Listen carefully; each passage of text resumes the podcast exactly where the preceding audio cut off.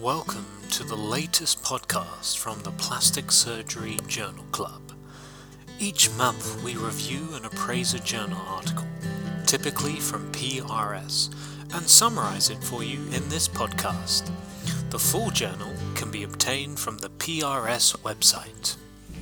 Hi, everyone, and welcome to the November 2016 Plastic and Reconstructive Surgery Journal Club, coming to you from Sydney, Australia. My name is Dr. Damien Marucci, and I'm here with Dr. Leo Kim, who is one of our advanced trainees, um, advanced in every way. And Leo is talking about a couple of papers. The first one this evening is Breast Reconstruction with SIEA Flaps, a single institution experience with 145 free flaps. This is by Park et al., uh, with David Song being uh, the senior author, and it's from the June 2016 PRS. So, Leo, what was this uh, paper about in a nutshell? Yes, so this paper is from University of Chicago, um, exploring the SIEA as an alternative for breast reconstruction. So, had 145 SIEA flaps and compared various demographic, including age, ethnicity, BMI, smoking, and diabetes, and recorded intraoperative information about ischemic time, pedicle length, and, and diameter. So, in total, about 123 SIEA flaps, 6 SCIA flaps, and 16 what the authors called a hybrid flap, so a combination of SIEA, DIEP, and muscle sparing tram and the like. And two thirds of them were plugged into internal mammary artery, artery uh, recipient, and the one third was plugged into IMA perforator.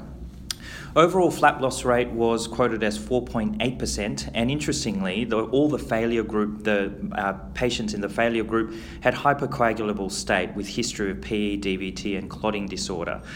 Takeback rate was quoted as 6.2%, and interestingly, all the uh, five flaps that were found to have arterial problems, none were salvaged, as opposed to three flaps with venous problems, two out of three were salvaged.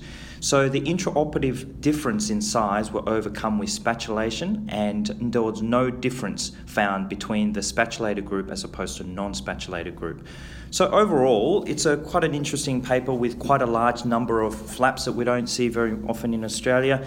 The only possible problem is that the anatomical variability that's been quoted by Taylor is about 65% present in the literature between the range of 49 to 91%.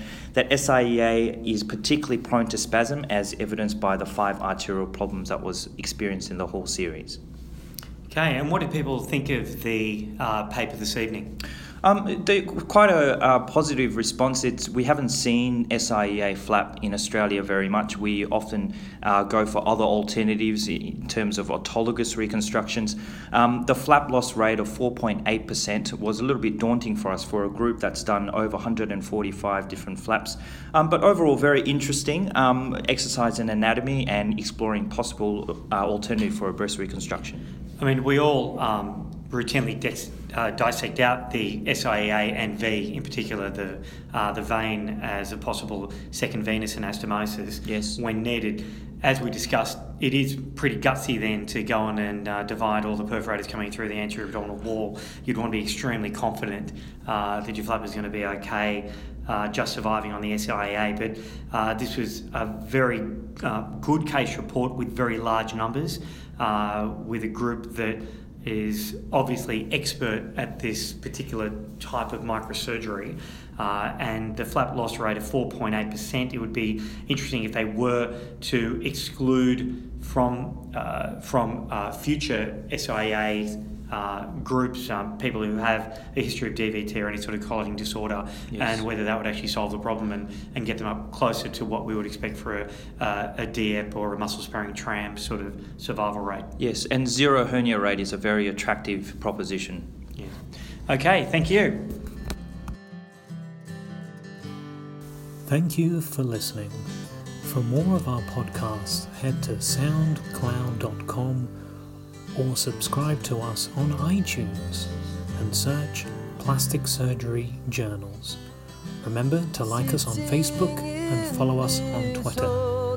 Thanks also to the PRS Journal team for their ongoing support.